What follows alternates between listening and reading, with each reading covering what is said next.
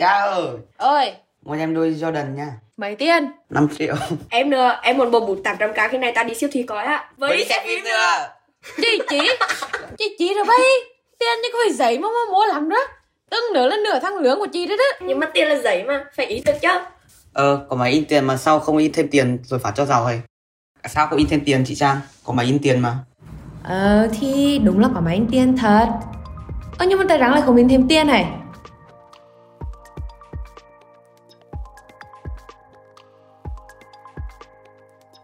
Bạn đang nghe Đầu tiên tiền đâu, nơi Đài Thu Thanh kể những câu chuyện xung quanh đồng tiền.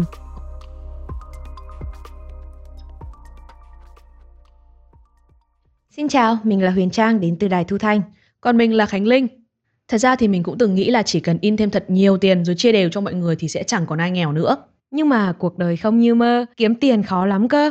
Thế thì tiền là gì? Tiền là gì à? Mình nghĩ là ai cũng biết tiền là để mua bán, trao đổi hàng hóa, từ những thứ thiết yếu hàng ngày như là đồ ăn, quần áo, cho đến những thứ có giá trị lớn như là nhà cửa, xe cộ thì đều dùng tiền để mua.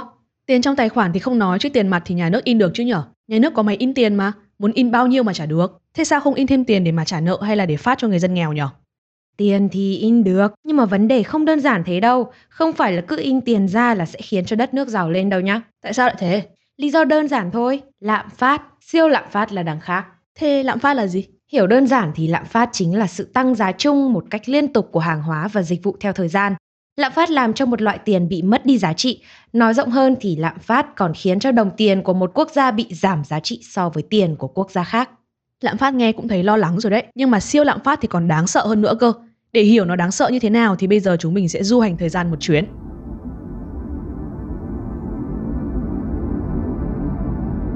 Chúng ta đang ở Đức, tháng 9 năm 1923. Lúc này chính phủ Đức đang cần tiền để trợ cấp cho người dân sau chiến tranh thế giới thứ nhất.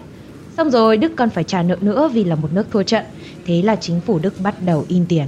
Rất nhiều tiền, nhiều đến mức mà giá cả tăng không thể kiểm soát được. Thậm chí tỷ lệ lạm phát ở Đức năm 1923 là gần 30.000%.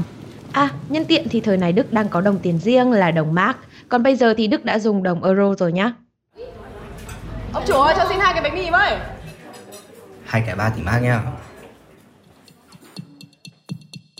Nếu như vào năm 1922, giá của một chiếc bánh mì là 163 mark, thì đến tháng 9 năm 1923, giá của nó là 1,5 tỷ mark. Hai tháng sau đó cũng chiếc bánh mì này, giá của nó là 200 triệu tỷ mark. Thậm chí ở thời điểm năm 1923, các nhà hàng Đức còn không có menu. bạn ơi mình xin cái menu với Xin lỗi bạn, nhà hàng không có menu. Chúng tôi có xúc xích, xúc xích cà ri, khoai tây hầm, bánh mì cà ri và thịt viên. Không có menu là vì ngay khi bạn ăn xong thì giá của bữa ăn đó đã tăng lên rồi. Hai, giá cả tăng kinh khủng quá. Mấy tỷ một cái bánh mì lận. Đấy chưa phải là điều tệ nhất đâu, đi ra đây.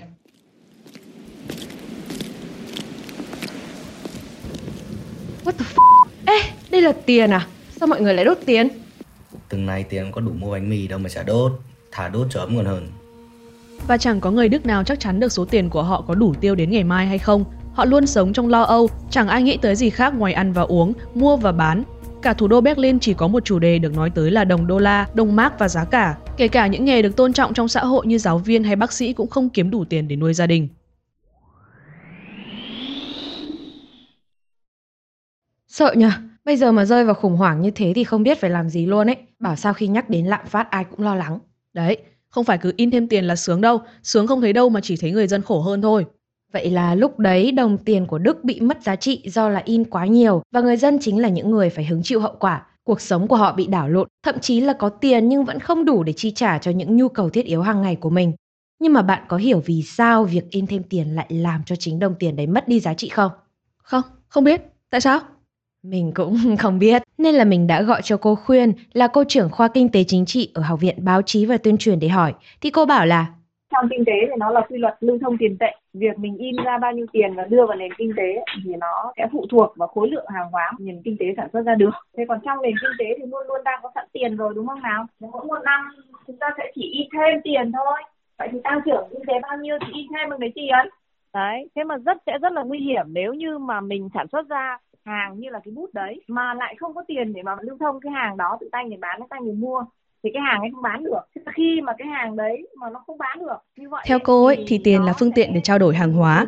Bản thân đồng tiền thì không có giá trị, chỉ khi tiền được dùng để mua bán hàng hóa thì nó mới có giá trị. Vậy nên tiền luôn phải lưu thông trong nền kinh tế thì nó mới phát huy được vai trò của mình. Hiểu đơn giản như thế này nhá. Bạn cầm 2.000 đi mua một bó rau muống, thế là cô bán rau muống có 2.000 và cầm đi mua thịt. Và như vậy thì bác bán thịt lại có 2.000 để đi mua gạo. Đấy, cứ như thế mỗi người lại có thêm 2.000 để đi mua những thứ mà mình cần. Nên dù nói là đồng tiền bản thân nó không có giá trị, nhưng mà đúng là phải có tiền thì mình mới mua bán được, vì mình có sống trong thời kỳ hàng đổi hàng nữa đâu. Vậy nên in thêm tiền thì người dân mới có tiền để mà đi mua bán thực phẩm rồi hàng hóa các thứ. Tất nhiên là phải in thêm một cách hợp lý, sản xuất được bao nhiêu thì in bấy nhiêu tiền thôi. Thế thì nền kinh tế mới cân bằng và phát triển được. Chứ bây giờ mà ít tiền quá thì hàng hóa sản xuất ra cũng không ai mua được. Không mua được thì hàng hóa sẽ thừa ra và dẫn đến khủng hoảng kinh tế. Còn nếu như mà in nhiều tiền quá thế nhưng mà giả định mà ta chỉ sản xuất một cái bút thôi mà ta lại in ra hai đồng tiền thì điều gì xảy ra thì nó sẽ thừa tiền hay thiếu tiền thì sẽ thừa tiền, mà cái gì thừa thì cũng sẽ bị giảm giá trị. Tiền cũng thế, khi cứ in thêm tiền nhưng số lượng hàng hóa sản xuất ra không đổi thì số lượng tiền trong nền kinh tế sẽ bị thừa ra, dẫn đến việc đồng tiền sẽ bị mất giá. Khi đó thì kể cả bạn có nhiều tiền đi chăng nữa mà không có hàng hóa để mua ấy thì tiền của bạn cũng chả khác gì những tờ giấy vô giá trị. Ví dụ ngày trước mua cái bánh mì có 5.000 thì giờ sẽ phải mua với giá 10.000 chẳng hạn. Nghĩa là bạn phải mất nhiều tiền hơn mới mua được sản phẩm mà mình cần. Như người dân Đức ý, mất cả tỷ mới mua được cái bánh mì. Đồng tiền mất giá kinh khủng. In nhiều tiền đấy, nhưng mà không gia tăng sản xuất tương ứng thì chỉ làm hàng hóa ngày càng đắt. Đất nước thì trả giàu lên mà chỉ khiến người dân khổ hơn thôi. Đúng thế đấy. Nên là để phát triển nền kinh tế thì một đất nước cần sản xuất nhiều hơn, buôn bán giao thương nhiều hơn. Ví dụ như Việt Nam này, muốn phát triển thì phải gia tăng sản xuất, mở rộng giao thương với các nước trên thế giới. Nghĩa là một đất nước không thể tự giàu lên bằng cách in tiền được mà phải trao đổi và buôn bán với các nước khác. Tuy nhiên thì lạm phát không phải lúc nào cũng gây ra những điều kinh khủng như là ở Đức đâu. Không phải cứ nhắc đến lạm phát là chỉ có khủng hoảng kinh tế rồi đốt tiền này kia như ở Đức đâu. Thực tế thì lạm phát còn được chia thành các mức độ đấy. Theo Cục Dự trữ Liên bang Mỹ thì lạm phát ở mức 2 đến 5% là tỷ lệ cực kỳ an toàn và lý tưởng, thậm chí còn có thể giúp cho một đất nước giảm nợ hoặc là xóa nợ luôn. Đúng là việc in tiền có thể gây ra lạm phát, nhưng nếu in thêm tiền một cách hợp lý thì sẽ kiểm soát được tỷ lệ lạm phát và in tiền còn có lợi cho một nền kinh tế ngay tại thời điểm đó nữa cơ. Tức là sao nhỉ? Mang lại lợi ích ngay tại thời điểm đó là sao? Đây là như này nhá. Hôm trước thì mình mới đọc được một cái ví dụ này khá là hay, giải thích luôn cho thắc mắc của bạn. Trong một thị trấn nọ, thời buổi kinh tế khó khăn, ai cũng nợ nần tùm lum, người này nợ người kia, cho đến một hôm có một ông khách du lịch ghé qua, Ông này vào khách sạn và đặt cọc 100 đô ở quầy tiếp tân và đi chọn phòng. Lúc này người chủ khách sạn liền cầm 100 đô và chạy đi trả nợ cho người bán thịt. Người bán thịt lại cầm 100 đô này đi trả nợ cho người nuôi heo. Người nuôi heo cầm tiếp 100 đô đi trả nợ cho người bán cám lợn. Ông bán cám lợn lại cầm 100 đô đi trả nợ cho cô gái làng chơi của thị trấn. Thời buổi kinh tế khó khăn mà, nên là cô gái làng chơi đã cho ông bán cám này chơi chịu. À. Đấy, gọi là nợ ấy. À. Thế là cô gái làng chơi lại mang 100 đô đến trả cho ông chủ khách sạn vì là nợ ông chủ tiền phòng để tiếp khách. Ừ. Ông chủ khách sạn lại đặt tờ 100 đô lên bàn lễ tân và chờ vị khách kia quyết định xem là có đặt phòng nào hay không. Đúng lúc đó thì ông khách du lịch kia đi xuống và bảo là tôi chả ưng phòng nào cả, rồi cầm tờ 100 đô rời khỏi thị trấn. Đấy, tóm lại là chả ai có thêm tiền cả. Nhưng mà nhờ 100 đô tiền cọc của ông khách du lịch mà bây giờ cả thị trấn không còn ai nợ nần gì nữa. Thì cái ví dụ này cũng giống như là nhà nước bơm tiền vào nền kinh tế ấy. Nhà nước cho ngân hàng vay tiền, ngân hàng lại cho doanh nghiệp và người dân vay. Tiền đi hết một vòng và người ta có tiền để trả nợ cho ngân hàng, lúc đấy ngân hàng lại có tiền để trả nợ cho nhà nước.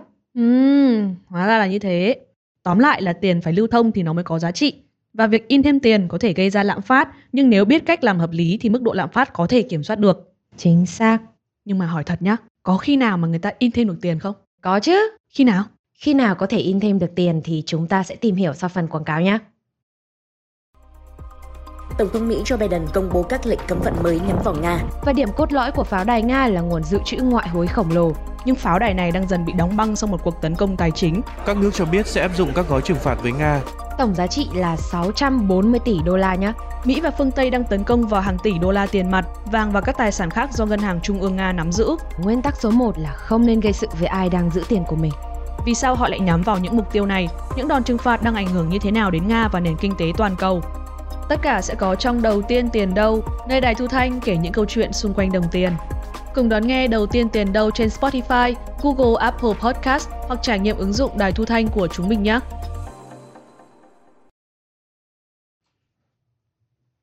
Tất nhiên là một đất nước có thể in thêm tiền, Việt Nam cũng có thể in thêm tiền, nhưng mà in tiền Việt thôi chứ không phải là tiền đô đâu nhá. Và nếu như mà in thêm tiền quá nhiều và quá nhanh như Đức ấy thì đồng tiền sẽ bị mất giá, người dân sẽ không thể chi trả được.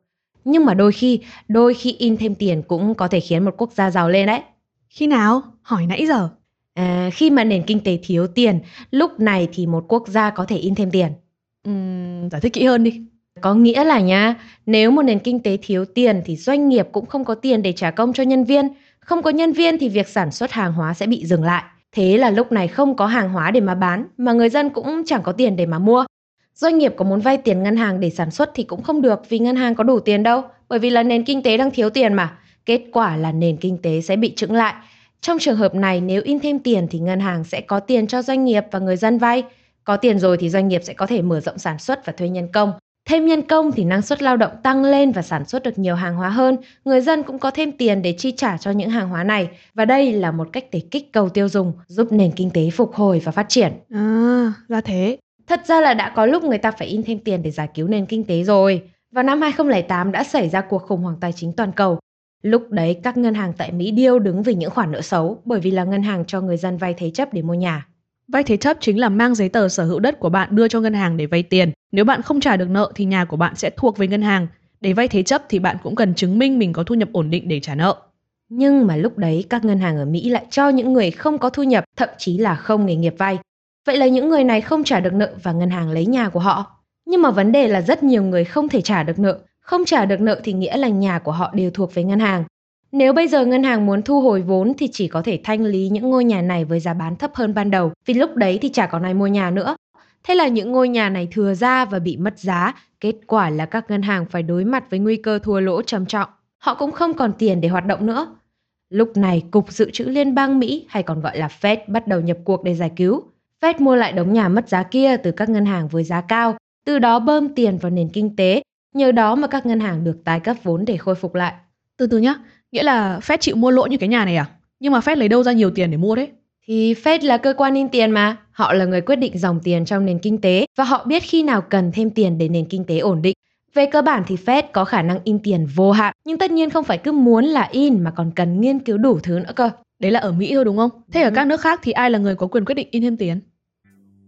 Most countries have a central bank that manages the money supply. Hầu như các nước đều có một ngân hàng trung ương để quản lý nguồn cung tiền và nó độc lập khỏi chính phủ để ngăn cản sự can thiệp của chính trị. But it actually can't just increase the money supply. Nhưng trên thực tế, chính phủ không thể tăng lượng cung tiền. Ngân hàng trung ương sẽ quyết định rằng bao nhiêu tiền là đủ để lưu hành trong nền kinh tế ở thời điểm đó. Hầu hết các nước đều có một ngân hàng trung ương để kiểm soát việc in tiền. Như ở Việt Nam thì có ngân hàng nhà nước này. Cơ mà để in thêm tiền thì còn phụ thuộc rất nhiều yếu tố. Ví dụ như là tình trạng của nền kinh tế này, tỷ giá tiền của nội địa so với nước ngoài này. Trên thực tế cũng mới chỉ có Mỹ là nước có thể in thêm tiền mà thôi. Ví dụ vào năm 2020, Fed đã yêu cầu in gần 150 tỷ đô la tiền mặt để Mỹ phục hồi và tăng trưởng sau đại dịch. Ngoài tiền mặt thì Fed còn chuyển thẳng tiền vào tài khoản ngân hàng nữa cơ. Nhưng mà Fed in thêm tiền rồi thì đưa vào nền kinh tế kiểu gì? Thì Fed sẽ dùng khoản tiền mới in này cho ngân hàng và các quỹ đầu tư vay. Sau đó thì ngân hàng sẽ dùng số tiền này để mua trái phiếu của chính phủ. Mua trái phiếu hiểu đơn giản thì chính là mua lại khoản nợ của chính phủ. Nói dễ hiểu hơn thì đây là cách gián tiếp để chính phủ vay tiền từ người dân. Khi chính phủ có tiền rồi thì sẽ dùng nguồn tiền này để chi tiêu và kích cầu nền kinh tế. Tóm lại là vẫn in được tiền, nhưng mà chỉ trong trường hợp nền kinh tế thật sự khó khăn hoặc là thiếu tiền thôi. Đúng, nhưng mà cũng phải xem là nền kinh tế đang thực sự như thế nào, khả năng sản xuất ra sao, chứ không là lại dẫn đến hậu quả như Đức năm 1923 đấy. Cứ in tiền cho thật nhiều vào rồi 2 tỷ cũng chưa chắc đã mua được cái bánh mì kia kìa. Đây là đầu tiên tiền đâu, mình là Huyền Trang. Mình là Khánh Linh. Bạn có thể nghe những tập tiếp theo trên Spotify, Google, Apple Podcast và ứng dụng Đài Thu Thanh. Nếu bạn có câu hỏi về đồng tiền hay kinh tế nói chung, hãy email đến đầu tiên tiền đâu a đài thu thanh.vn và đừng quên để lại bình luận ở link trên phần mô tả nhé. Alo, Cái nó đó không bông? có chị à? Alo chị Trang à? Ờ, Trang chị Trang. ờ, ê hai đứa ấy, chi biết tay rắn không in thêm tiền nữa đó. Thay đăng chị Trang. Đây, cho ngay cái này này. Nội dung của tập này được tham khảo từ chương trình TED, báo doanh nghiệp và các nguồn thông tin khác. Biên tập bởi Huyền Trang, chịu trách nhiệm nội dung Khánh Linh. Để tham khảo chi tiết, bạn có thể xem qua phần mô tả nhé. Ừ, em nói đi. Dạ, em xin lỗi cô vừa nãy em gọi nhưng mà máy nói hết tiền. Thế à? Vâng ạ. Sinh viên nghèo quá nhỉ. Ôi, ừ, rồi, xong Dạ. là đi làm rồi, rồi, rồi trả tiền cho cô sau. vâng ạ.